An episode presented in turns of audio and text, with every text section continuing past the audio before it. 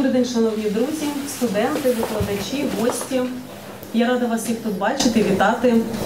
Факультет журналістики, реклами і видавничої справи Одеського національного університету, який готує фахівців у галузі журналістики вже 20 років, вдається до найрізноманітніших форм, які сприяли би підготовці фахових журналістів в Україні.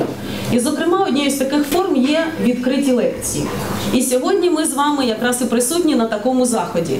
До вашої уваги відкрита лекція на тему Четверта влада, вплив, виклики, відповідальність. Організована вона за сприяння громадської організації Всеукраїнський демократичний форум за підтримки фонду розвитку ЗМІ Посольства Сполучених Штатів Америки, медіапартнера Еспресо та організаційного партнера факультету журналістики, реклами та видавничої справи Одеського національного університету імені Мечникова. Тож, будь ласка, вітайте в нашому університеті Віталій Портніков, український журналіст, письменник, публіцист. До вашої уваги. Дякую. Вітаю, друзі. Я хотів би цю нашу зустріч, оскільки вона відбувається в Одеському університеті, присвятити вашому земляку, великому одеситу і національному герою держави Ізраїль Володимиру Жаботинському. Можливо, однією з найбільш величних постатей, яка колись народжувалася тут, на цих землях. Людині, діяльність якої далася в знаки для створення цілої держави для його народу. Людині, яка, можна сказати, добилася величезних успіхів і в журналістиці, і в публіцистиці, і в політиці, і в ідеології, і можна сказати. Отримала найвищу посаду повагу від власного народу, тому що сьогодні Володимир Жаботинський, який помер на чужині, перепохований е, на горі Герцля в державі Ізраїль, там, де поховані найбільш відомі люди, які боролися за незалежність цієї країни. Однак сам Жаботинський до створення держави Ізраїль не дожив. Просто люди, які цю державу створили, усвідомлювали, що без його внеску створення такої держави ніколи, можливо, не вдалося добитися перемоги. І віддали йому таку шану. Але якщо ми подивимося на події більш ніж сторічної давнини, тут, в Одесі, ми побачимо зовсім іншого Володимира Жаботинського.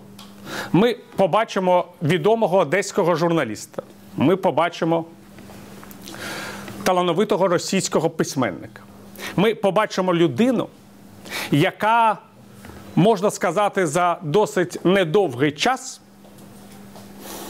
спромоглася зробити прекрасну, блискучу кар'єру в російській журналістиці того часу, яка працювала як закордонний журналіст одеських видань. Тоді в Одесі були відомі газети, які користувалися повагою на всій території тодішньої Російської імперії. Ці газети могли відправляти кореспондентів за кордон. І Володимир Жаботинський був одним з тих, хто створював цю традицію імперської міжнародної журналістики, яка тільки ставала на.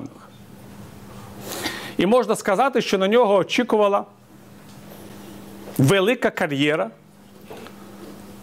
в російській літературі і журналістиці. Ми не знаємо, якою була ця кар'єра. Можливо, після більшовицького перевороту 1917 року Володимир Жаботинський виявився серед е, емігрантських російських письменників, які б розповідали про злочини більшовизму в еміграції.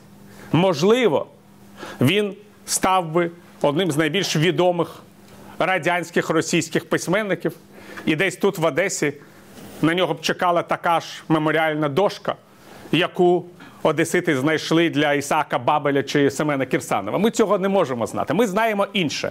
1903 року.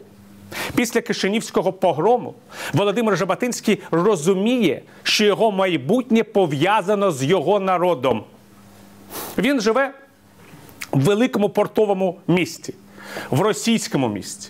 Разом із цим він прекрасно усвідомлює, що це місто воно оточене українським селянським морем. Він усвідомлює, що він не може бути частиною російської імперської культури, культури країни, яка знищує його народ і влада якою провокує єврейські погроми. Він усвідомлює, що єдиним можливим порятунком для його народу, який страждає на терені Російської імперії, є тільки створення власної держави. Він стає адептом цього створення власної держави. Він робить свій національний вибір. І можна сказати свій культурний вибір, і можна сказати свій політичний вибір. З одного з сотень тисяч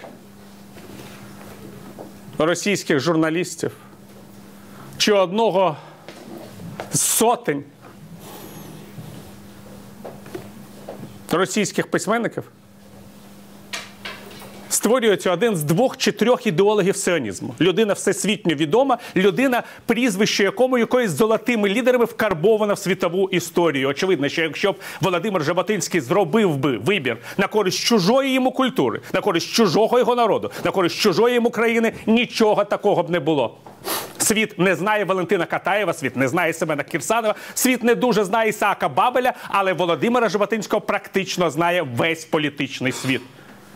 Я вже не кажу, що для єврейського народу Катаєв чи Бабель чи Кірсанов це письменники чужого для нього світу, хоча й єврейського походження. А Жаботинський лежить на горі Герцля завжди біля його могили живі квіти, які не існують біля могил тих видатних російських письменників єврейського походження, які теж зробили свій вибір після жовтневого перевороту. Хоча ніде правда, діти вони теж досягли успіху. Я про це, до речі, про Жаботинського задумався. Колись про цей вибір, навіть не тоді, коли думав про нього самого, а тоді, коли думав про іншу відому людину, яка народилася в Санкт-Петербурзі, але майже все дитяче життя і молодість провела в Одесі яка разом із Володимиром Жаботинським ходила до одного дитячого садку, а потім разом із ним починала свій шлях журналістиці. Це теж великий одесит, можна сказати. Корній Чуковський, велика людина. Російський письменник, наклади видань, якого досі залишаються найбільш востребуваними в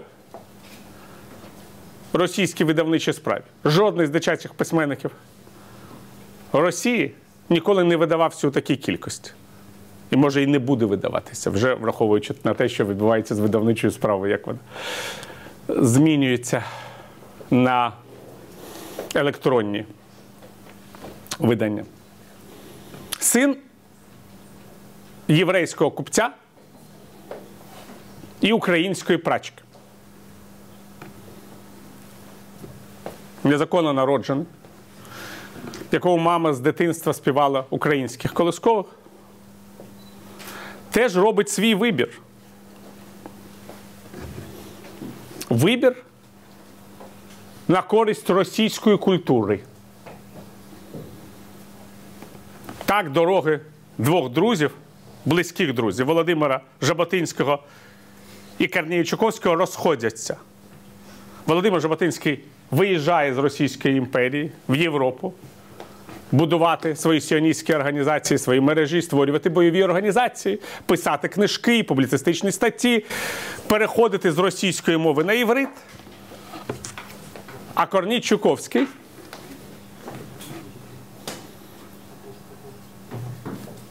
переїжджає до Санкт-Петербурга, а потім до Москви. І там стає великим російським спочатку літературознавцем, критиком, потім дитячим письменником.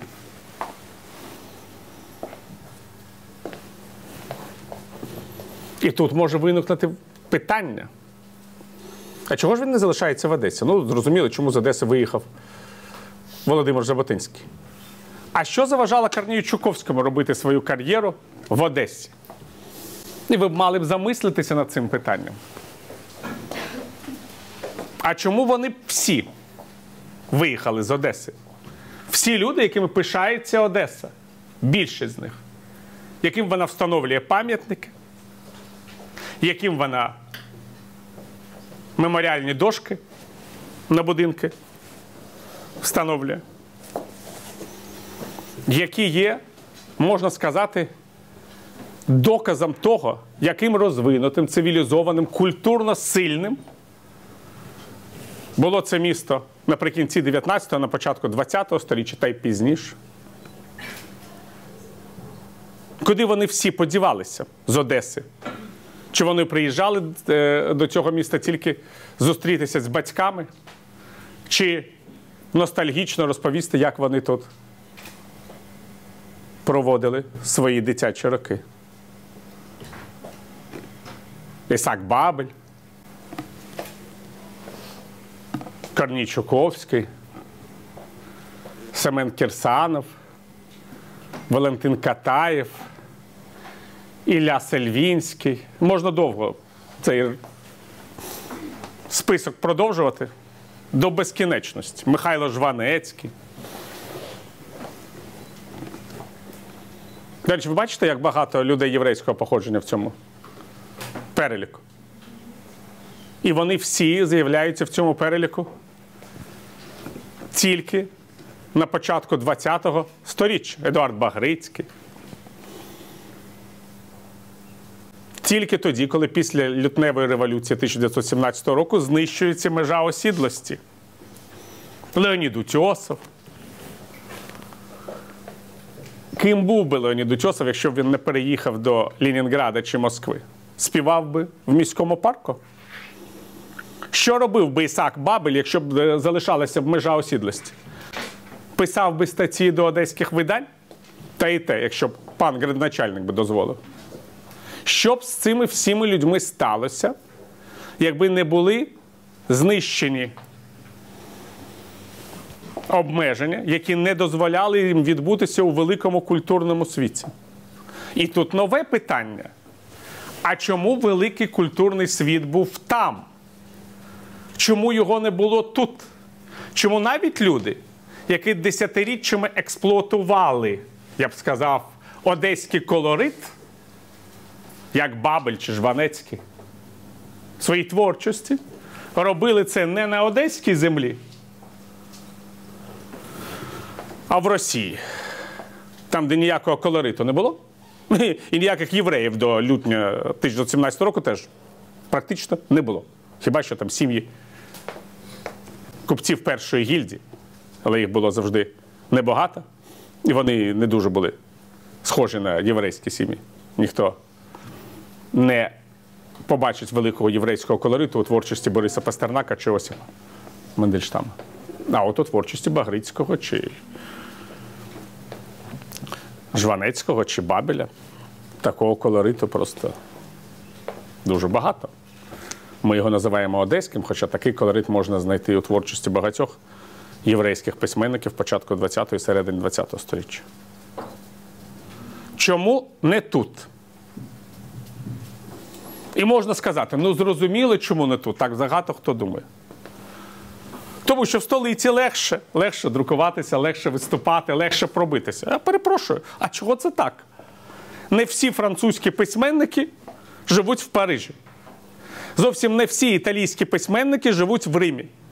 Зовсім не всі британські письменники живуть в Лондоні. І навіть не всі російські письменники, як би це не дивно звучало, живуть в Москві. Велика кількість російських письменників, які зробили прекрасні кар'єри в російській літературі в 20 чи 19 столітті, ані в Москві, ані в Петербурзі ніколи не мешкали. Хтось жив в Сибіру, як там Распутін чи Астафів чи Білов. Хтось живе в Пермі, як Іванов. Хтось десь ще. І це абсолютно нормально для великої літератури, яка базується на території великої країни. Я вам навіть більше скажу, не всі українські письменники живуть в Києві. Навіть більшість відомих українських письменників починали свою кар'єру і продовжували її зовсім не в столиці. Українські письменники живуть у Львові. У Харкові, навіть в Одесі живуть українські письменники, як відомо. І це абсолютно природно. Тому виникає питання: а для чого переїжджати до Москви? І я можу відповісти на це питання. А тому, що якщо ти хочеш бути частиною російського культурного світу, розвиватися, там мати аудиторію, мати можливість реалізації свого хисту, своїх можливостей. І якщо ти російський письменник, якщо ти російський співак, якщо ти пов'язаний з російською мовою і хочеш розвиватися поруч з усім цим контекстом, ти маєш бути в Росії, а не там, де цієї Росії немає. А в Одесі ніколи не було Росії. Це було портове місто, як я вже казав, оточене українським морем. В такому місті неможливо відбутися, якщо ти діяч російської культури і літератури. Якщо ти хочеш відбутися і стати Чуковським, Катаєвим, Багрицьким, ким завгодно, ти можеш зробити тільки одне: валіза, вокзал, Росія. І так всі робили. І потім приїжджали до своїх земляків розповідати їм про свої успіхи, але ніколи не видавати їм справжній секрет свого успіху. Що якщо ти хочеш стати шанованим в Одесі російським письменником, потрібно виїхати з Одеси. Ну і тоді ти класик. Тому що ти отримуєш не тільки колорит, а ти отримуєш народ і ґрунт.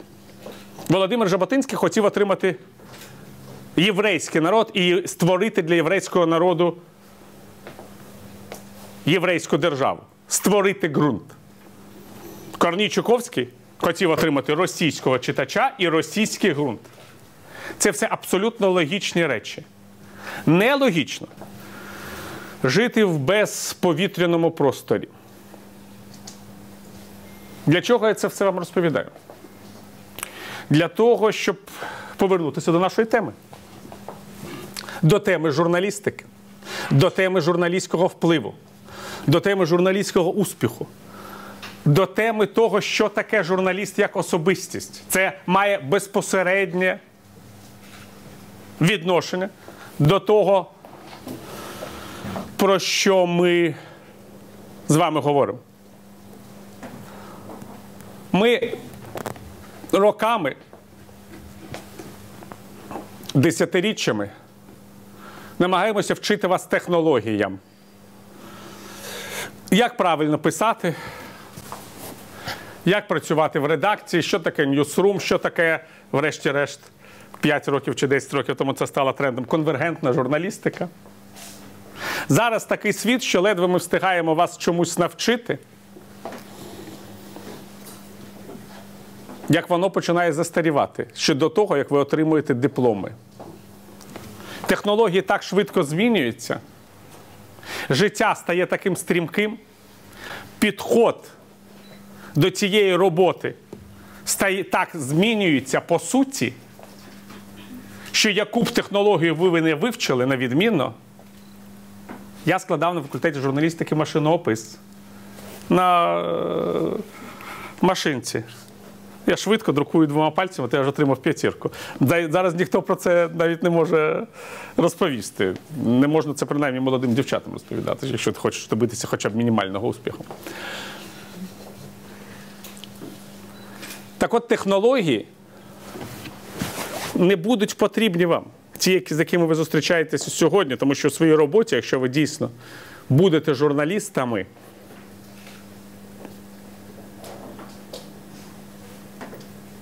вам доведеться мати справу зовсім з іншими технологіями, а можливо навіть з відсутністю технологій як таких.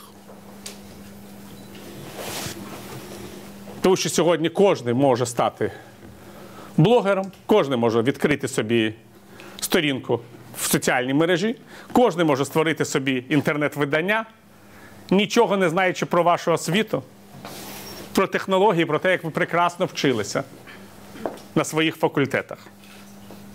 Так, так, так. Навіть коли ви ще поступали на факультети журналістики, журналістика була і продовжує бути фабрикою новин. Але ця фабрика помре на ваших очах. Нікому з роками не буде потрібна фабрика новин в ситуації, коли новини може генерувати кожна людина. Вам все одно, я завжди це кажу, на кожній такій зустрічі, вам це хочу сказати. Вам все одно ніколи не вдасться змагатися із свідками новин у швидкості їхнього повідомлення світу. Нашим головним козирем в цій професії завжди була швидкість. Завжди було те, що ми на місці подій першої. Ми приїжджаємо, ми розповідаємо, ми конструємо. Ці можливості зменшуються з кожним днем, тому що свідок події встигає швидше сфотографувати, швидше повідомити, швидше розповісти, ніж будь-яка найшвидкісна машина, машина може доїхати до того чи іншого місця подій. Нашим величезним козирем завжди було те, що ми є посередниками між, між владою і суспільством. Ми ставимо перед владою мікрофон, і ми задаємо їй незручні питання. Ця функція помирає. Зараз багато хто з моїх колег образився на керівника Офісу президента Андрія Богдана, який сказав, що команді Володимира Зеленського не потрібні журналісти. Але ж це правда. Навіщо ображатися на правду? Людині, яка може підмінити політику телевізійним шоу і замість реального інтерв'ю влаштовувати розмови в телевізійному ефірі з іншим актором, абсолютно не потрібні журналісти. Але ж не тільки Зеленському. Дональду Трампу теж не потрібні особливо журналісти, коли він спілкується із світом за допомогою власних твітів. І кожний його твіт має набагато більшу вагову цінність, ніж всі питання, які задають йому чи його е, помічникам е, журналісти під час брифінгів у, Білому домі.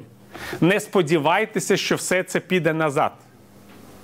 Все це буде йти вперед. Ми ще маємо справу поки що з політиками, які бояться реального спілкування з публікою і тому підміняють його або одностороннім спілкуванням, як Трамп, або спілкуванням з акторами, як Зеленський. Але це політики боягузи, час яких мине. А зараз вже з'являються нові політики, які набагато більш сміливі. Ось, скажімо, чинний прем'єр-міністр Вірменії Пашинян, який просто спілкується з аудиторією у Фейсбуці. Сідає перед собою, включає комп'ютер, натискає на кнопку, починає пряму трансляцію і відповідає на ті питання, які йому люди безпосередньо ставлять у соціальній мережі. Він їх не боїться, вони його не бояться. Він може відповісти на будь-які важкі питання. Я не знаю, скільки це продовжиться, але це такий елемент спілкування керівника держави з е, громадянами. Без всяких журналістів, немає ніяких журналістів. Він, комп'ютер, люди. Так і буде в майбутньому. Ви з вашим мікрофоном і з вашими незручними питаннями може бути нікому не цікаві, тому що незручне питання зможе поставити будь-який е, користувач соціальної мережі, який буде спілкуватися з будь-яким там українським чи неукраїнським політиком. Чи журналістом, чи публіцистом, чи письменником, чи діячем культури. Ми втрачаємо кілька важливих функцій, які завжди були сутністю нашої роботи: посередництво і інформування. Ми втрачаємо найважливіші роботи, які завжди були сутністю журналістської праці: бути репортером і бути інтерв'юєром. Коли я починав свою журналістську роботу, я, скажімо, починав з репортерської діяльності. І я починав з інтерв'ю, не те, щоб я сильно любив інтерв'ю, хоча мені було цікаво завжди розмовляти. Але я вважав, що саме таким чином я зможу спілкуватися з якимись людьми, які мають бути мені цікавими. Як я ще достукаюсь до цих людей, і вони не будуть зі мною інакше розмовляти. Якщо я не буду журналістом, який зателефонує їм і скаже, ви знаєте, я хочу взяти у вас інтерв'ю для нашої газети чи для нашого телеканалу. А якщо я буду журналістом, вони можуть дати мені інтерв'ю. Якщо я буду просто людиною з вулиці, вони навряд чи мною зацікавляться. Ну, зараз я навіть не знаю. Зараз я такій людині міг би не писати в Фейсбуці, навіщо мені брати е, інтерв'ю. Зараз велика частина кількість людей, які хочуть зі мною спілкуватися, просто пишуть мені в е, соціальних мережах, і ніхто не пропонує з них, щоб е, в мене взяти інтерв'ю. Вони просто хочуть поставити мені на мені якесь питання на нього або відповім, може не відповім, якщо буду вважати, що це не дуже цікаве мені питання. Але такий процес комунікації відбувається. В мене і в багатьох інших людей, які знаходяться, умовно кажучи, там в якомусь мейнстрімі в своїй там галузі е, е, діяльності. У них можуть бути різні аудиторії. Очевидно, що якщо ти великий спортсмен або головний диригент оперного театру, або журналіст, або політик, в тебе різні аудиторії, які тобою цікавляться, але кожна з них, якщо ти маєш свою сторінку в е, соціальній мережі, може з тобою вільно спілкуватися. Знову таки виникає питання: як би починалася ця кар'єра сьогодні?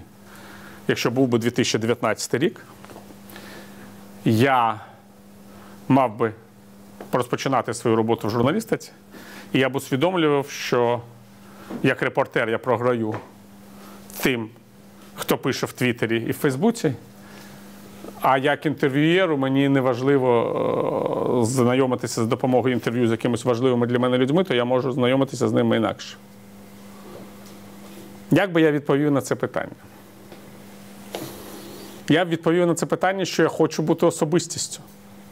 Якщо я хочу виграти, я буду, маю бути гравцем. Я маю грати на рівних. Якщо я хочу бути політиком з політиками, якщо я хочу бути літературознавцем з письменниками. Якщо я хочу писати про музику з композиторами і співаками, я маю бути саме такою цікавою особистістю, як вони самі.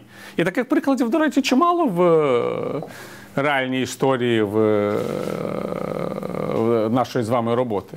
Люди, які піднімалися нагору, вони саме такими людьми і були. Коли помер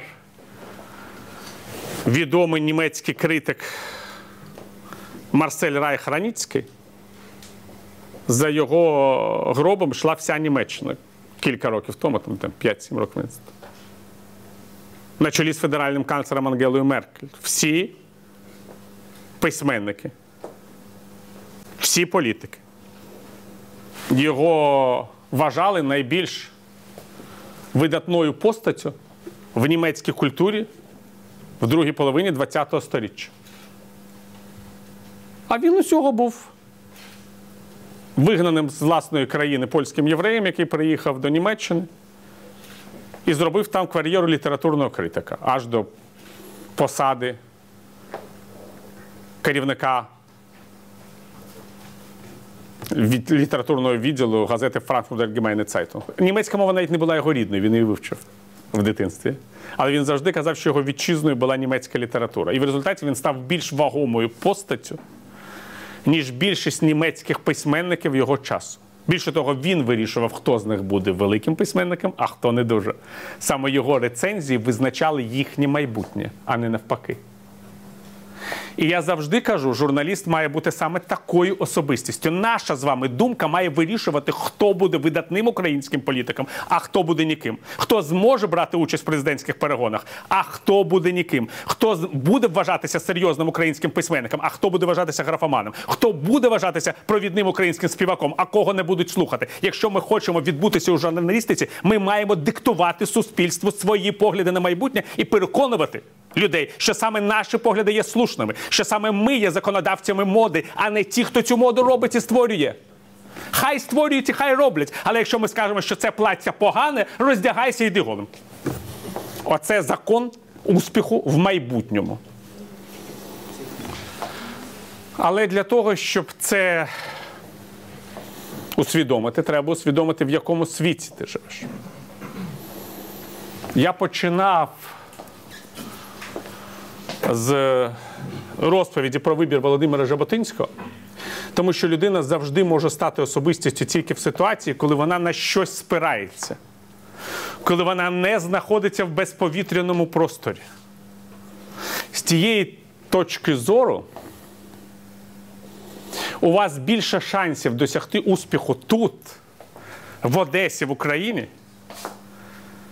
ніж у тих великих людей, які залишилися в цьому місті тільки своїми меморіальними дошками, які ні тут ніколи тут не жили, тому що не могли от досягти успіху саме тут, тому що не мали тут ґрунту і не мали тут народу. Повернуся до Володимира Жаботинського. Процитую уривок з однієї з його статей початку сторіччя, в якому ви писав, він писав е, про ювілей українського поета Тараса Шевченка. Мовою оригіналу, щоб не перекладати довго. Родной язык. Нужна вся наша российская наивность, неопытность, социальная необразованность, вся наша пегасовщина, весь грубо эмпирический площадной практицизм, исповедуемый нами по отношению ко многим священным вопросам духа, чтобы делать большие глаза и недоумевать, зачем это нормальному человеку при полном уме и здравой памяти непременно упираться и настаивать на том, что говорится «свит», а не «свет». Дурь, причуда, говорим мы, захолустные обыватели, захолустной страны. Мы с высоты нашего политического ума и опыта. А не гораздо ли правильнее было бы взглянуть на дело с другой стороны и понять, что с фактами не спорят? Ведь тут перед нами целый ряд ярких фактов, то массовых, то еще более характерных, индивидуальных. Вот беснуются чуть ли не целые народы из-за 70 слов или 10 вывесок на чужом языке. Вот большие поэты, мгновенно теряющие дар Божий, как только попытаются сделать внутри себя маленький, крохотный, невинный подлог, сказать «свет» вместо «свит», «бонасера» вместо «бонасера». І далі Жаботинський робить свій прогноз з точки зору майбутнього і світу, в якому він живе, і країни, в якій він живе, і міста, в якому він живе. І він обіцяє, що рано чи пізно українець прийде до цього міста. І ще побачать люди, як в цьому місті живуть. Одеські вивіски українською мовою. Що, Як ви розумієте, під час життя Жаботинського в Одесі в ту епоху це була абсолютно навіть не політична фантастика, Е, це була наукова фантастика, тому що нічого такого навіть уявити собі неможливо було. Але як бачимо, Жаботинський виявився правим. Я завжди кажу, що майбутнє української держави в тому, що її цивілізацію мають творити її великі міста. Село може зберегти певну національну культуру, мову, традицію, але село не може створити цивілізацію. Велику цивілізацію, принаймні сучасну, може створити тільки місто. Справжня історія всіх народів Європи починалася тоді, коли їхню цивілізацію творило місто. І вижили тільки ті народи, в яких оця національна культура прийшла в місто і стала розвиватися разом з містом. А в українській історії так ніколи не було. Ви це прекрасно знаєте. Наші міста-мільйонники завжди були російськомовними, не російськими. Російської культури тут ніколи і не ночувало. Російськомовними. А наше село завжди було українським і українсько-культурним здебільшого. Україна може відбутися як цивілізація тільки коли українська культура, і українська мова, українська історична і політична традиція прийдуть до великих міст, стануть їхнім змістом і почнуть розвиватися разом з ними.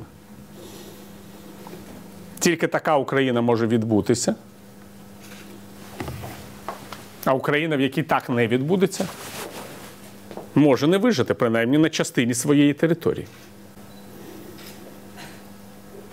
Ваша навіть не задача, навіть не місія, я би сказав, можливість побудувати таку європейську державу, якій, звичайно, Одеса може, має стати одним з цивілізаційних центрів, не просто великим містом портом.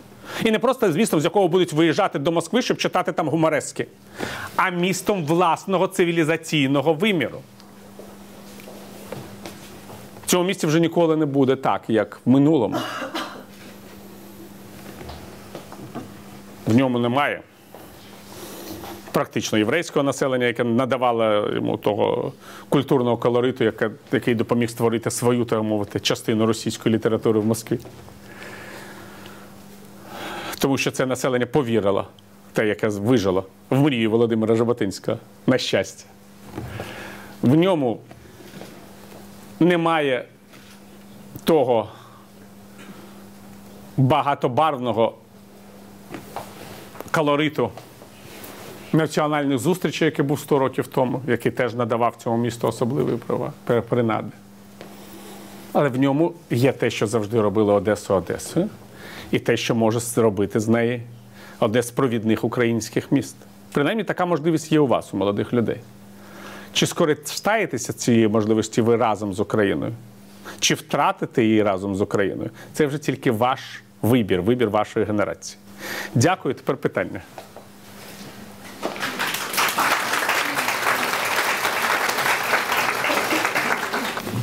Будь ласка. Четвертий курс. Недавно ми на факультеті е, робили дослідження, власне, я. Я запитувала своїх колег, е, всіх представників з кожного курсу, як вони оцінюють той телеміст, який е, не так давно був. Треба поговорити. І чи дійсно хтось із них вважає, що нам треба поговорити? Як ви оцінюєте? І чи вважаєте, що Україні і Росії є про що поговорити? І якщо є, то яке ЗМІ може взяти на себе таку відповідальність? Тому що мої колеги майже одноголосно відповіли, що хотіли би, аби цей міст стався, і нам таки є про що поговорити. Дякую. Я дуже добре пам'ятаю ці телевізійні мости, які відбувалися в останні роки існування е, Радянського Союзу між радянською і е, американською аудиторіями, які робили російський пропагандист Володимир Познєр і американський журналіст Філ Донахі. І які запам'яталися людям нашого покоління тільки фразою, що в Радянському Союзі сексу немає, пам'ятаєте? Не може бути ніякої розмови між вільною і невільною аудиторіями. Це абсолютно безглуздий діалог. Тому що розмовляти люди можуть тільки на рівних. Коли одна частина аудиторії живе у вільній демократичній країні з усіма правилами конкуренції, е, різних поглядів на майбутнє, різних поглядів про те, що е, е, ця країна собою являє. А інша частина аудиторії живе в умовах авторитарного режиму, який фактично диктує правила поведінки і правила виживання, то така розмова може бути тільки імітацією діалогу. І, звичайно, можна таку імітацію діалогу створювати, якщо ти хочеш бути частиною російської пропаганди. Але цей діалог ні до чого не призводить. Він починає результати якісь давати тільки коли руйнується авторитарний режим. І тільки коли ми розуміємо, яка частина цієї аудиторії була справді прихильниками цього авторитарного режиму, а яка просто намагалися вижити і жити за продиктованими цим режимом правилами гри. Тому що коли ми бачили радянську аудиторію на телевізійних мостах Володимира Познера, то вона вся була одностайною, вся була однаковою. З тією тільки різницею, що 90% цієї аудиторії не вірили в жодне слово, яке вона сама говорила. Як вони звикли не вірити всі ці брехні, як у радянські люди, які по суті звикли до такого стилю лицемірства і цього життя в двоємислі, вимовляли на партійних, комсомольських і профспілкових зборах. Так нормально було жити в радянському Союзі, говорити і не вірити самому собі. Так нормально жити в сучасній Росії, говорити і не вірити самим собі. Коли щось говорять російські журналісти, російські політологи, російські пропагандисти, для мене є чітке правило. Я не вірю жодному слову, тому що я знаю, що ця людина бреше сама собі заради кар'єри. Це нормально в країні, в якій є авторитарний режим, який можна досягти успіху тільки пристосовуючись до його правил. Тому з Росією можна говорити тільки за однієї умови, коли ця країна стане демократичною країною, коли в ній буде реальна конкуренція, коли в ній буде реальна боротьба думок. А першими ознаками цієї демократичності має бути відновлення територіальної цілісності України, повернення Донбасу, повернення Криму. Повернення до е, питання про репарації за окупацію. Першою ознакою того, що ми можемо говорити росія, з росіянами, буде момент, коли президент Російської Федерації приїде до Києва і встане на коліна перед стелею тих, хто загинув в АТО. Як федеральний канцлер Німеччини Віллі Брандт став на коліна перед пам'ятником загиблим у Варшавському повстанні, у повстанні в Варшавському гетто. Після того, як цей жест відбувся, більш-менш нормально, як люди з людьми. Змогли говорити поляки з німцями і євреї з німцями. Коли президент Російської Федерації, президент країни загарбниці, президент країни вбивці стане на коліна перед е, е, цією стелею, ми зможемо зрозуміти, що з росіянами можна розмовляти, що вони перетворюються на людей до цього моменту. Ця розмова є абсолютно непотрібною, тому що вона є імітованою. Я знаю, що багато хто з вас не думає так. Я знаю, що багато з вас, хто їздить в Росію. Я знаю, що багато хто з вас вважає, що все нормально. Я знаю, що багато хто з вас не бачить в цьому ніяких, проблем. Я хочу, щоб ви знали, як росіяни ставляться до таких, як ви, як до недолугих хохлів, які не мають ніякої людської гідності, як до тих домашніх тварин, яких можна утримувати і зневажати. Кожний з вас, який пересікає російсько-український кордон з українським паспортом, в очах росіянина перетворюється на таку домашню тварину. Тому що сам росіянин ніколи в житті так би не зробив. Він ніколи в житті б не поїхав до країни, яка окупує частину його території. Ніколи в житті не поїхав би. Тому що росіяни імперська, але державоутворююча нація. І до представників країни, які приїжджають і говорять, ой, як ми хочемо з вами розмовляти дружити, дорогі браття, вони можуть ставитися тільки як до нелюдей. Кожний з вас, який їздить туди і намагається розмовляти, має пам'ятати, що ніхто не тримає його не тільки як за співрозмовника. А як за людину? Зрадників ніде не люблять. Будь ласка. Дякую. Е, ну, е, ви один із таких самих цікавих журналістів в Україні, і тому е, цікаво, як ви е, будете відповідати на такі питання. Е, ну, я доктор економічних наук, професор економічних наук. Я не журналіст. Але е, цікаво. Хоча б професіонал, в цьому є ваша велика перевага перед більшістю Цікаво дивитися, що, що, які теми, які журналісти приглашають і так далі. Що ви хочете, можете сказати про професійні якості сьогоднішніх журналістів? Чому е, експертне середовище, яке запрошуєте ви на різні передачі, ток-шоу, е, ну я не знаю, має дуже поверхні знання в тих сферах, які вони е, намагаються роз'ясняти? Це дивляться мільйони людей.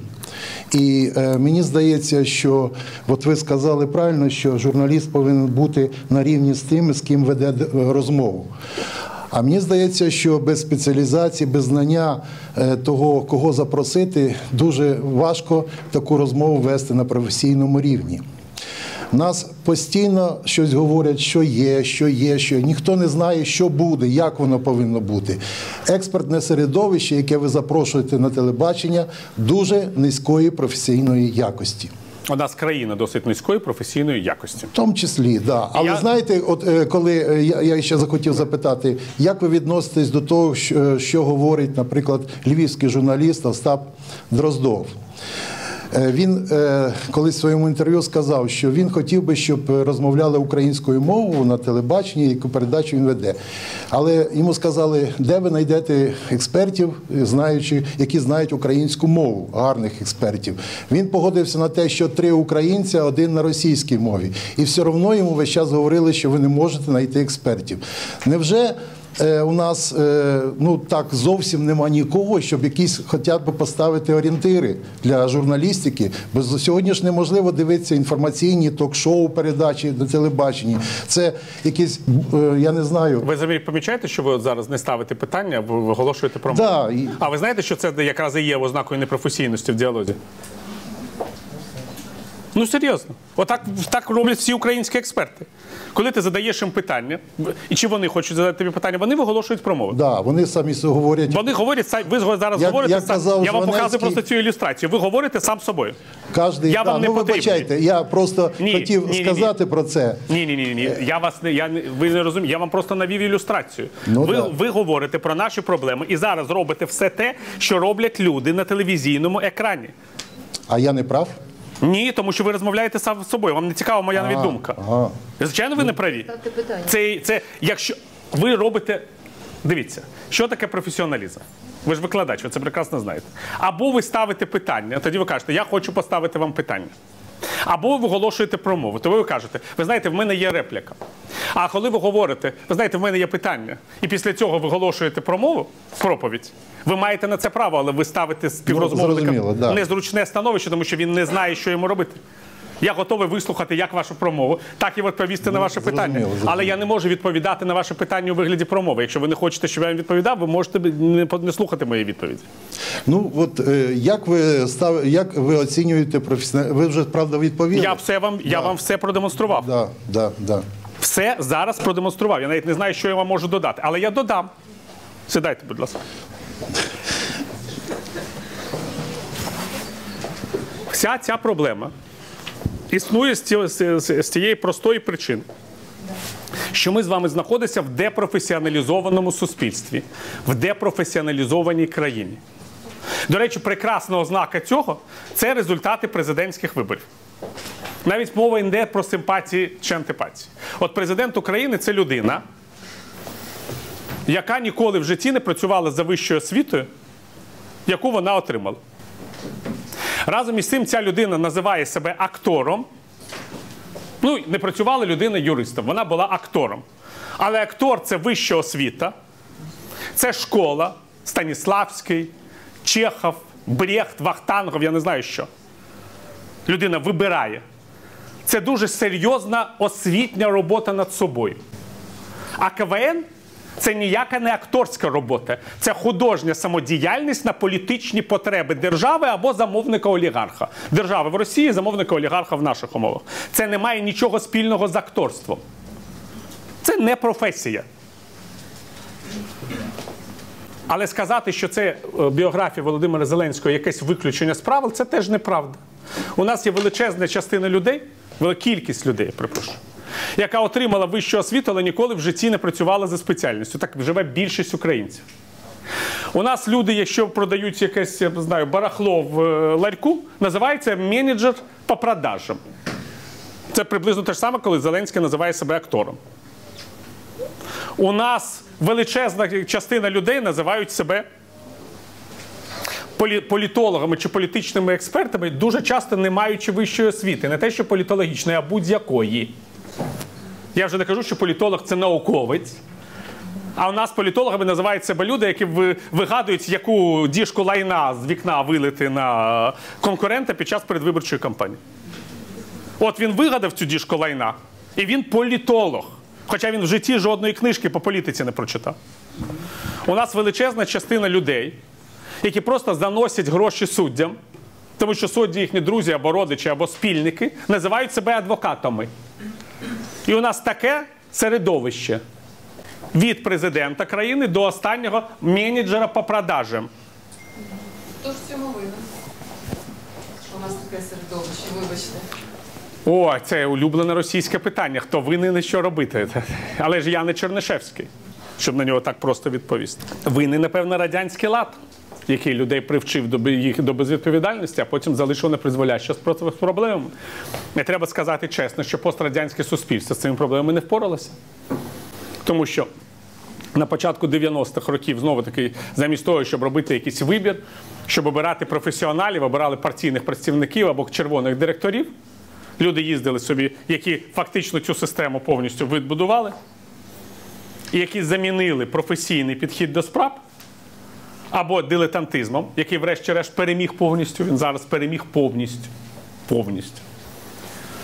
Е, Або імітацію. У нас виживають дві категорії людей: дилетанти, тому що їх жалко, і імітатори, тому що вони вміють красиво пояснювати те, в чому нічого не розуміють.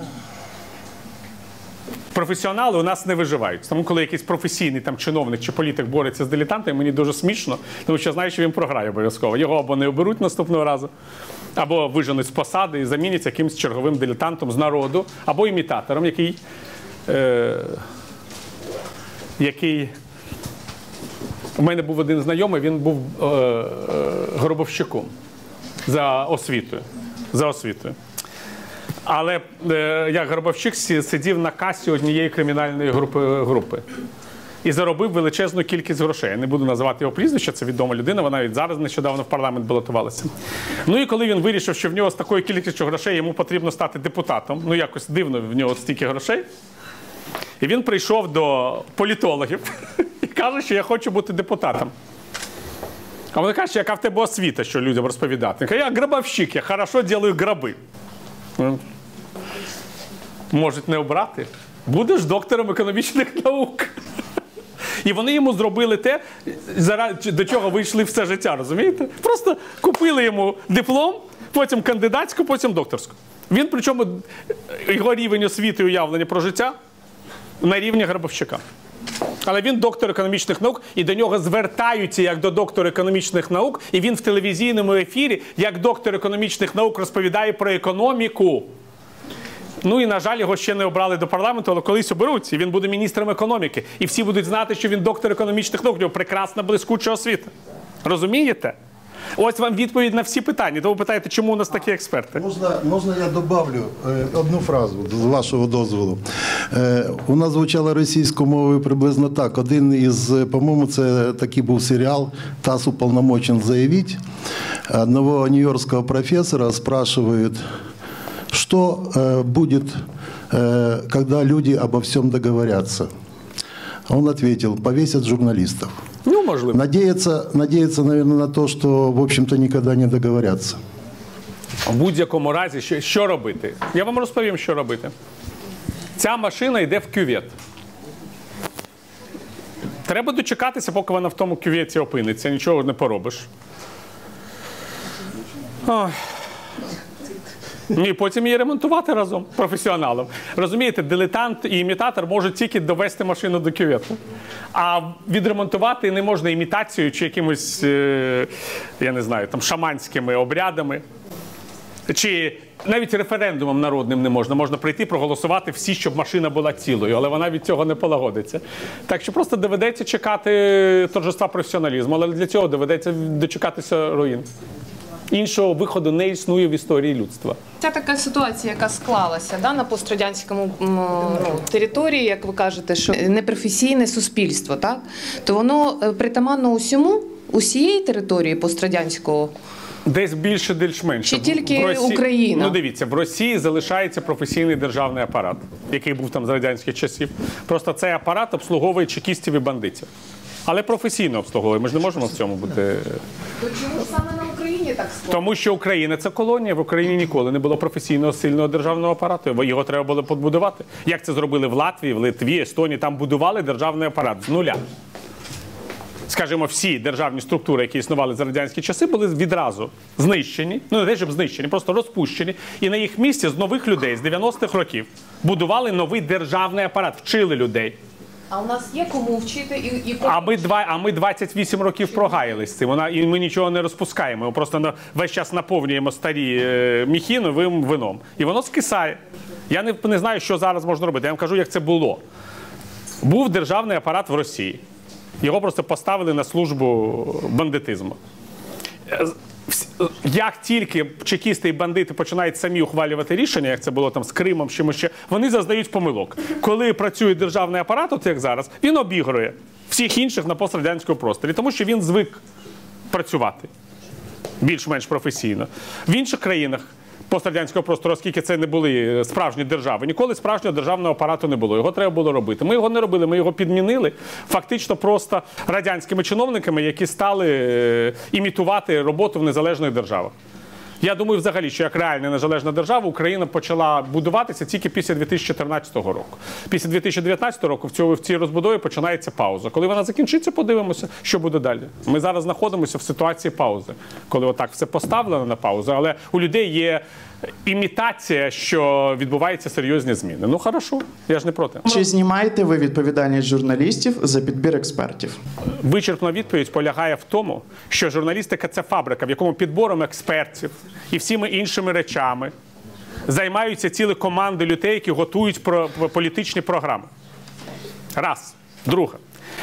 Оцінка експертів як хороших чи поганих, чи компетентних, чи не дуже, вона у кожної людини своя.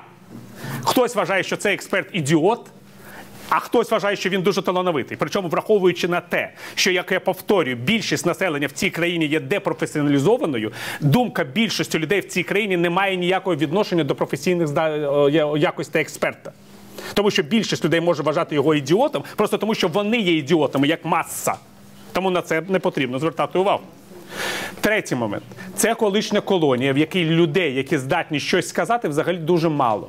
Тому одні і ті ж люди кочують з програми на програму, з ефіру на ефір, з газети в газету. Тут просто мало людей. І це ще не саме найжахливіша ситуація. Я дуже добре пам'ятаю, як я своїй приятельці в одній з колишніх югославських республік запитував, в яку я їздив дуже часто. І я завжди запитую, як ти тут живеш, коли тут взагалі нема з ким говорити.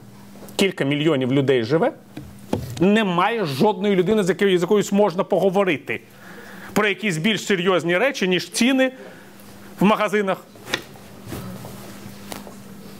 ресторани, я не знаю що. Ну, якісь побутові речі. І в нас ще якась кількість людей є, з якою можна поговорити, але невелика. І це нормально для колишньої колонії. Нормально. Нам потрібно виховувати це середовище на майбутнє, ставати таким чином державою. Будь ласка. Хочу вам задати таке питання. Ось ви сказали, що з 2014 року фактично почалося відродження України як держави. Ну і плюс е, е, к тому, що Зеленський є дилетантом. Що нам добро зробив за ці 5 років Петро Олексійович Порошенко, який є професійним бізнесменом, який має нормальну освіту. Ну це правда, і який з 1998 року був народним депутатом України, займав посади секретаря Ради національної безпеки та оборони, міністра закордонних справ, міністра економіки при Януковичу. У нього дуже великий політичний досвід. Що він нам гарного зробив? І ви сказали про відновлення та відродження української держави. От я вас хочу запитати: Свинарчук гейт. Ось Свинарчук гейт це відновлення української держави? Це відродження, коли ти е, на, на площі незалежності говориш Путін, я тебе покажу. А за спиною торгуєш із Росією там та береш відкат. відкати. Дякую. Дякую за пропагандистську промову. Ця пропагандистська промова базується на російському світогляді то про те, що президент країни це якийсь цар, який має щось вам зробити. А насправді цивілізована країна не виглядає так, що її громадяни сподіваються на якогось чергового царя і правителя або Петра Порошенка, або Володимира Зеленського. Я взагалі не готовий говорити в категоріях, що зробив доброго чи злого Петро Порошенка в 2014-2019 році, тому що для мене Петро Порошенка просто чиновник. Просто президент парламентсько-президентської країни. Може, ви не знаєте, але я завжди виступаю за те, щоб в принципі перетворити Україну на парламентську республіку і позбавити мудрий український народ можливості наступати на граблі кожні 5 років. Тому що в президентській республіці більшість громадян, якої ще сподівається на президента як на доброго царя, може бути тільки така свідомість, як у вас, і вона відтворюється навіть у молодих людей, яким вже скільки вам років? Вам 18, а ви вже совок. І це означає, в принципі, що перспективи цієї країни є абсолютно нереалістичними. Тому що 18-річний совок це вирок і моїм дітям, і моїм онукам, і моїм праонукам. Якщо цей совок переможе. Тепер далі. Я не буду говорити особисто, що зробив Петро Порошенко для цієї країни, тому що я ніколи не був великим політичним прихильником його як політика. І я говорив про Україну 2014-2019 років як країну, яку- якою керували національно-демократичні сили. І поясню, чому це важливо. Тому що головне питання України це не питання економічного добробуту. Це питання є головним для всіх країн. Це не питання боротьби з корупцією. Це питання важливе для всіх країн цивілізованих і тих, які хочуть стати цивілізованими. Це навіть не питання територіальної цілісності, тому що будь-яка європейська країна сьогодні знаходиться зовсім не на тій етнічній території, на якій живе її народ. Польща знаходиться не там, де була. Угорщина знаходиться не там, де була. Румунія знаходиться не там, де була. І величезні частини своєї території ці країни втрачали впродовж історії ХХ століття. Цю історію в 21 сторіччі ще не закінчено. Головною проблемою, яку має вирішувати Україна, щоб відбутися як держава. Це є питання формування її ідентичності. Те, що в принципі було в останній період політичною програмою Петра Порошенка: армія, мова, віра. От, значить, якщо це розколює суспільство, це означає, що та частина суспільства, яка не підтримує таку, таку, такі ідеї, рано чи пізно стане частиною іншої держави Російської Федерації. Тому що люди, які розмовляють російською мовою, які ходять до російської церкви, які притримуються російської культурної та іншої орієнтації, не мають нічого спільного з українцями і мають все спільне з росіянами. Рано чи пізно території, на яких живуть ці люди, стануть частиною Росії, а не України. Не треба цього боятися говорити. Це правда. Навіть якщо люди, які добровольці, пішли на, на фронт захищати Україну 2019 року, я завжди їх запитую. Ось ти говориш, що ти пішов захищати Україну, тому що на неї напали росіяни. Ну ти говориш по-русски. Ты ходишь в русскую церковь. Ты слушаешь Филиппа Киркорова и говоришь, что Пушкин прекрасный, величайший поэт современности, я не маю ничего против Пушкина, как разумеет. А Шевченко тебе непонятен. У тебя все общее с человеком, в которого ты стреляешь, и ничего общего с человеком из Львова, рядом с которым ты находишься. Какого хрена ты стреляешь в него? Это твой брат. Вы один народ. Что ты стреляешь в него? Он пришел, чтобы создать ту цивілізацію, яку считает нужной, которая твоя. Чого ти стріляєш в нього? Відповіді ніколи. Тому що він прийшов на мою територію. Твоя територія це Українська РСР, створена Сталіном. Це він нахреслив ці кордони, це не український народ їх захистив. Якщо ти хочеш, щоб це була дійсно твоя територія, говори українською мовою, ходи до української церкви, створюй українську ідентичність. Все, що не пов'язано з українською ідентичністю, буде Росією. Може, це для вас погано, може це для вас добре. Але для мене це абсолютно очевидний факт. І я, я закінчу відповідати на що? Українською мовою, ходив до української церкви, але Свинарчук геть Ще повторюю, Укра... Повертаючись до ідеї Жаботинського, українець це не знак якості. Українець може бути чесною людиною і непорядною. Українець може здійснювати злочини. Українець може заробляти на армії. І таке інше, і таке інше. А українець може бути чесною святою людиною, яка не бере хабарів чи не дає хабарів і живе в своєму там мовити, світі правильних чеснот. Але вони всі українці, засновники Ізраїлю, Давід Бенгуріон, скажімо, говорили, що вони хочуть, і я цього також, як єврей, палко хотів. Щоб серед євреїв були свої повії і свої злочинці. От як були євреї-злочинці в Одесі. Вони були злочинцями, але вони були євреями. І вони були частиною єврейського народу. А був якийсь святий садік. Цадік, Бал Шемтов, він теж був євреєм. Ми всі євреї. І злочинці, і святі, і не святі. Розумієте, це, це нас розділяє. Не розділяє на чесноти і на чесноти. Українець може бути хорошим і поганим, але він живе в одному світі. Росіян може бути хороший і поганий, але він живе в, іншому світі. Люди, які не беруть хабарів в цій країні. Скажімо, чи борються з корупцією, чи хочуть здійснювати економічні реформи, але разом із цим є російськомовними. Хочуть, щоб залишалася тут російська церква, хочуть, щоб залишалася тут російський світ, абсолютно не є частиною нашої з вами спільної цивілізації, а є частиною цивілізації іншої країни Російської Федерації. Чому ми маємо собі самі брехати? Чому ми маємо говорити, що ми можемо жити в країні, де половина території хоче бути російською? Якщо вона не хоче бути російською, вона має акцептувати ці цінності, які є для нас спільними. Або рано чи пізно Одеса, Харків чи інші міста стануть містами в Росії. Ми не можемо створити з росіянина українця, якщо людина хоче бути росіянином і частиною російського світу. Як євре... як з араба не зробиш єврея. От і все. Тому я кажу, що єдиним головним питанням яке має вирішувати український народ і українська держава. Є питання ідентичності. Все інше, за що голосували виборці Зеленського, це ті ж самі питання, які мають вирішувати і росіяни, і угорці, і поляки. І це не має ніякого значення до будівництва країни на території, на території, яка досі не може себе усвідомити як держава. Я завжди запитую людей російськомовних, що от їм зараз хочеться, щоб була незалежна Україна. А от представимо собі, що завтра Путіна немає. І Росія стає демократичною державою. Віддає Крим і Донбас або там не віддає. А Україна бідна, авторитарна країна.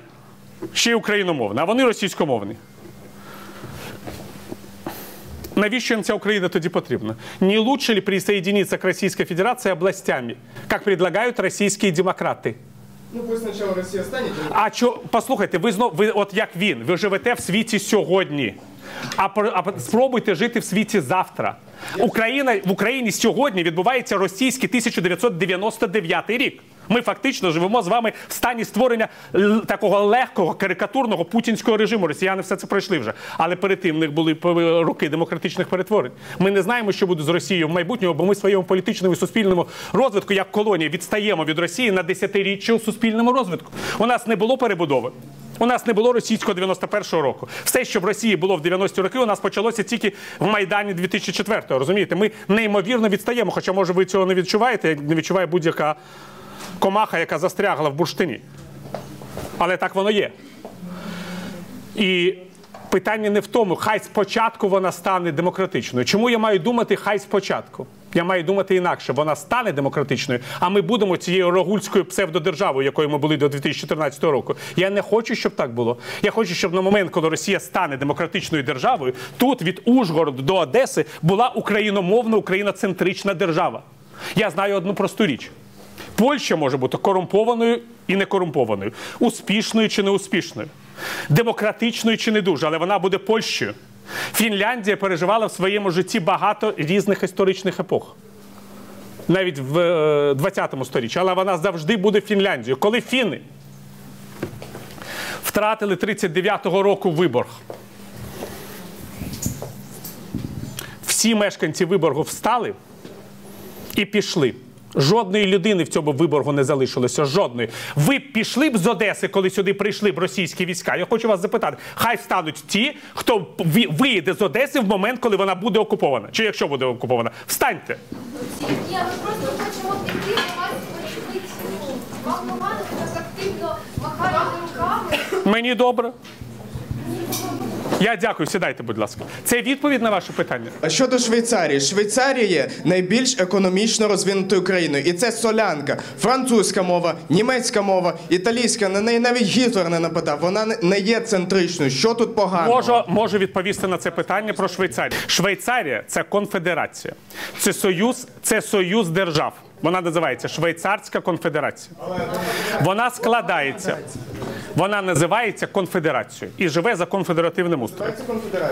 Вона живе за таким устроєм, мої мілі. Пос- Послухайте, це ж для вас важливо момент. Да, дуже Панове, Це не питання вже. Панове, не в цьому справа. Швейцарія складається з різних держав: німецькомовних, франкомовних і одного італомовного кантону Тічино. Якщо ви хочете працювати в німецькомовному кантоні, ви маєте знати німецьку мову. Якщо ви хочете працювати і жити у французькому кантоні, ви маєте знати французьку мову. Ви не можете стати громадянином Швейцарської конфедерації без голосування яке відбувається в кожному кантоні. А частиною цього голосування іспиту має бути ваш іспит на знання або німецької мови в німецькому кантоні, або французької мови в французькому кантоні. Якщо ви з німецькою мовою приїдете до французького кантону, ви ніколи не станете громадянином Швейцарської конфедерації. Це неможливо. Більше того, це ще не кінець історії Швейцарії. Свого часу кантон Берн анексував велику територію французького гірського масиву Юра. Кантон Берн є німецькомовним і протестантським. Гірський масив Юра є франкомовним і католицьким. Мешканці е, масиву Юра упродовж 100 років боролися за своє відокремлення від кантону Берн із застосуванням навіть силових засобів. В результаті відбувся референдум в кантоні Берн і в Швейцарській конфедерації, який дозволив мешканцям франкомовного канто... частини кантону Берн утворити свій окремий кантон. Тому що люди, які розмовляють французькою мовою, не хотіли жити в одній державі з людьми, які розмовляють німецькою мовою. Більше того, частина гірського масиву Юра, де жило франкомовне населення протестантського віросповідання, проголосували за те, щоб залишитися разом із протестантами в кантоні Берн. Кантон Юра цього ніколи не визнавав. І в конституцію кантона Юра були записані регіони, які є частиною по конституції кантону Берн. Продовжувалася боротьба за те, щоб приєднати ці кантони, ці, ці території до історичної батьківщини. Минулого року. Ви за цим не стежите, тому що вам це не цікаво, тому що ви просто повторюєте гасла. В цих е, е, регіонах кантону Берн відбувся референдум, якого домоглися керівники кантону Юра і населення кантону Юра. По кожній з селищ, по кожній з громад окремо щоб дізнатися, чи хочуть вони приєднатися до кантону Юра. Одна з великих громад сказала так, дві маленькі громади сказали ні. Після цього Кантон Юра почав перемовини з кантоном Берн про зміни в своїй конституції, тому що кантон Берн погодиться, погоджується на територіальний перерозподіл тільки в разі, якщо кантон Юра погодиться на зміни в своїй конституції. А уряд кантону Юра говорить про те, що він погодиться на зміни своєї конституції тільки коли все франкомовне населення кантону Юра буде разом жити на своїй історичній батьківщині і не буде окуповано кантоном Берн. Ця історія відбувається 100 років. Про цю історію знають всі люди, які живуть в Швейцарії. Це ще не все. Я можу вам розповісти про місто Більб'єн, яке теж є частиною кантону Берн, і яке було свого часу франкомовним, і про це писав Франц Кавка в своїх щоденниках. Але потім туди почали е, з'їжджатися німецькомовне населення, і почалися серйозна напруга і проблема в цьому місті. Довелося федеральному уряду Швейцарії встановлювати спеціальний статус для цього міста, який тільки в цьому місті дозволяє е, водночас спілкування французькою і німецькою мовою на території цього кантону. Таких історій про те, що відбувається в Швейцарії навколо мов, я можу вам розповісти дуже багато. Я спеціально їздив до долин, в яких розмовляється ретро-романською мовою. Ці мешканці цих е, долин дуже довгий час боролися за те, щоб їхню мову визнали державною мовою Швейцарії поруч з німецькою, французькою і італійською. Після дуже довгої боротьби з федеральними органами влади, яку підтримувала також влада кантону Граубюнден, вони цю боротьбу виграли. І зараз ретро-романська мова визнається державною на рівні всієї Швейцарії, але користуватися її нею як державною можна тільки в кантоні Граубюнден на місцях е, постійного проживання ретороманців. Коли в минулому році була ініціатива про те, щоб припинити мовлення суспільне. Щоб швейцарці своїх податків фінансують це мовлення, і щоб вони це мовлення не фінансували із своїх податків, бо багато приватних компаній, більшість мешканців Швейцарської конфедерації проголосувала проти з однієї тільки простої речі, яка була головною на цій референдумі. Що якщо буде знищено суспільне е, громадське фінансування суспільного мовлення, буде знищено громадське фінансування мовлення ретороманською мовою, що завдасть непри- несерйозних шкод ретороманському населенню Швейцарії і позбавить його права на власний телевізійний канал, який е, на добу 24 години переймає мовлення. Ретороманське мовлення. Ним користується 2% населення Швейцарської конфедерації. А суспільне мовлення Швейцарії фінансує 100% населення Швейцарської конфедерації.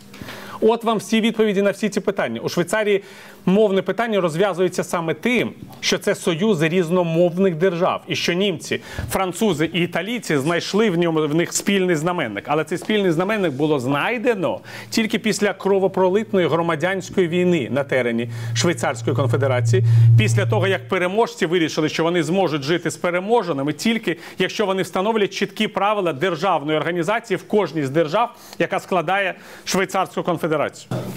Будь ласка. Зоя Вікторівна Кузнєцова, скажіть, будь ласка, мені сподобалось ваш меседж про плаття, яке треба зняти, яке нібито вийшло з моди, і про диктат журналістики.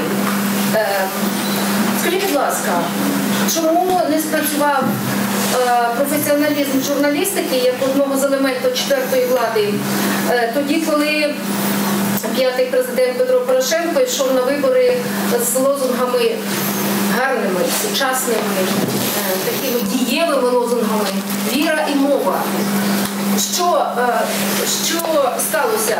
Непрофесіоналізм журналістів як четвертої влади, чи зріле свідоме суспільство, якому не потрібна, можливо, ця журналістська ідея. Я думаю, що сталося дуже. Я дуже стало. Я думаю, що сталося дуже проста річ. Будь ласка, дякую. Коротко. У нас немає ніякої четвертої влади, тому що більшість телевізійних каналів е, е, контролюється У чотирма. вас плакат за плечима.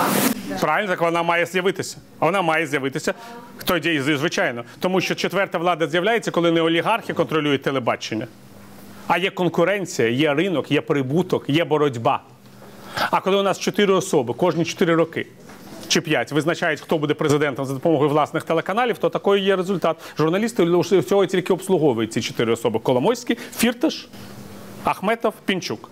Це вся четверта влада сьогодні. А ми з вами має- маємо зробити четверту владу народа, а не людей, які можуть зараз, після президентських виборів 2019 року, можна сказати, власного коня, як Калігола, ввести в Сенат, і він буде сенатором. Якщо це вирішить по телебаченню. В президентську резиденцію, принаймні точно. Останнє питання. Доброго дня, мене звати Вероніка з третього курсу журналістики. Пане Віталій, як ви відноситесь до плану Петра Порошенка з приводу чого? Путчу. Немає ніякого плану Порошенка з приводу путчу. Це казки. Да, будь ласка. Він Соколової відповів з приводу Путчу. Можна я замість вас відповім? Да. Е, Він прес-секретареві сказав, е, що він оголосить дату Путчу і секретне слово. Так що ви слідкуйте за прес-секретарем Порошенка, він скаже коли. В Україні, Е, в Україні ніколи не було ніяких путчів. І не може бути, тому що путч буває в країні з сильними державними інституціями. А у нас слабкі державні інституції, врахов- включаючи силові структури. Можна я вам зараз? Можна? Да, а я закінчу тільки. А у нас можуть бути тільки народні повстання. Коли буде чергове народне повстання, я не знаю. Е, Ільхів Юрій, перший курс магістратури. Я право, а не журналістика, якщо що. Е, в мене є питання: 28 років незалежній українській державі. Хоч ви говорите, що вона почала відбуватися лише 5 років тому. Угу. Е, ви не раз сказали всій аудиторії, що існує частка населення, яка не ідентифікує себе як частину української культури, і яка, як кожен з нас розуміє, проживає на певній території. Е, Питання: скільки часу потрібно ще оцій часті населення е, самоусвідомлюватися як українству, і чи не є більш доцільним будувати Україну там, де вони вже себе ідентифікують як українці? А що робити з іншою територією? Ну, якщо вони себе ідентифікують як представники російської культури, про що ви говорите, вони можуть прийти в склад Російської Федерації або іншої національної держави росіян. Я думаю, що Україна буде тільки там, де українці. Але я не вважаю, що ми маємо відмовлятися від своїх русифікованих співвітчизників. Ми маємо зробити все можливе, щоб допомогти їм повернутися до європейської цивілізації, до української нації. І це моє е, чітке е, усвідомлення. Я не е, належу до тих людей, які вважають, що мають інших кидати на призволяще. Але в будь-якому разі я поділяю думку, що люди, які ідентифікують себе як частину російського світу і російської культури, рано чи пізно будуть е, в Росії або самі, або й своїми територіями. Це правда. І я не хочу цього від нікого приховувати. Я вважаю, що Україна на територіях, е, де вона не зможе е, розповсюдити свою ідентичність, не відбудеться. В мене це абсолютно зрозуміло. Тому я кажу, що кожний день який ми втрачаємо на розбудову ідентичності, кожен день торжества популізму, недолугих гасел, національного ідіотизму і всього того, чим ми стикаємося роками, він зменшує частину території, на якій буде майбутнє України. Тому ж знову можна говорити про сьогодні. Ось вона така, яка вона є. 2013 року було одне сьогодні. Вже наприкінці 2014 року було інше сьогодні без Криму і без Донбасу. А наприкінці 2024 року може бути зовсім інше сьогодні. Я прихильник того, щоб Україна була на тих історії територіях, на яких була Українська РСР. Але для цього потрібно розповсюдити українську ідентичність на всю цю територію. Це є головним завданням президента України, Верховної Ради України і української держави як такої. Усі інші завдання цих інституцій є третьорядними, тому що немає ніякого значення, де ти переможеш корупцію. І де ти побудуєш міст, і де ти відремонтуєш будинок, коли все це буде потім у іншій державі. От ми побудували Донецький аеропорт імені Сергія Прокофєва. І де цей аеропорт? Ось це може статися з усім побудованим, якщо на території, де воно будується, не буде України. Це буде просто як в Симферополі. Аеропорт імені, не пам'ятаю вже кого вони там е, назвали тепер його. От і все. Наш український аеропорт, тепер російський. На цьому закінчую цю розмову і бажаю вам е, зрозуміти просту ідею, яка вкладена в ідею четвертої влади. Якщо ви хочете. Якщо ви хочете четверту владу зробити, ви маєте нею самі стати, а не сподіватися, що це хтось дасть вам подарує. Дякую.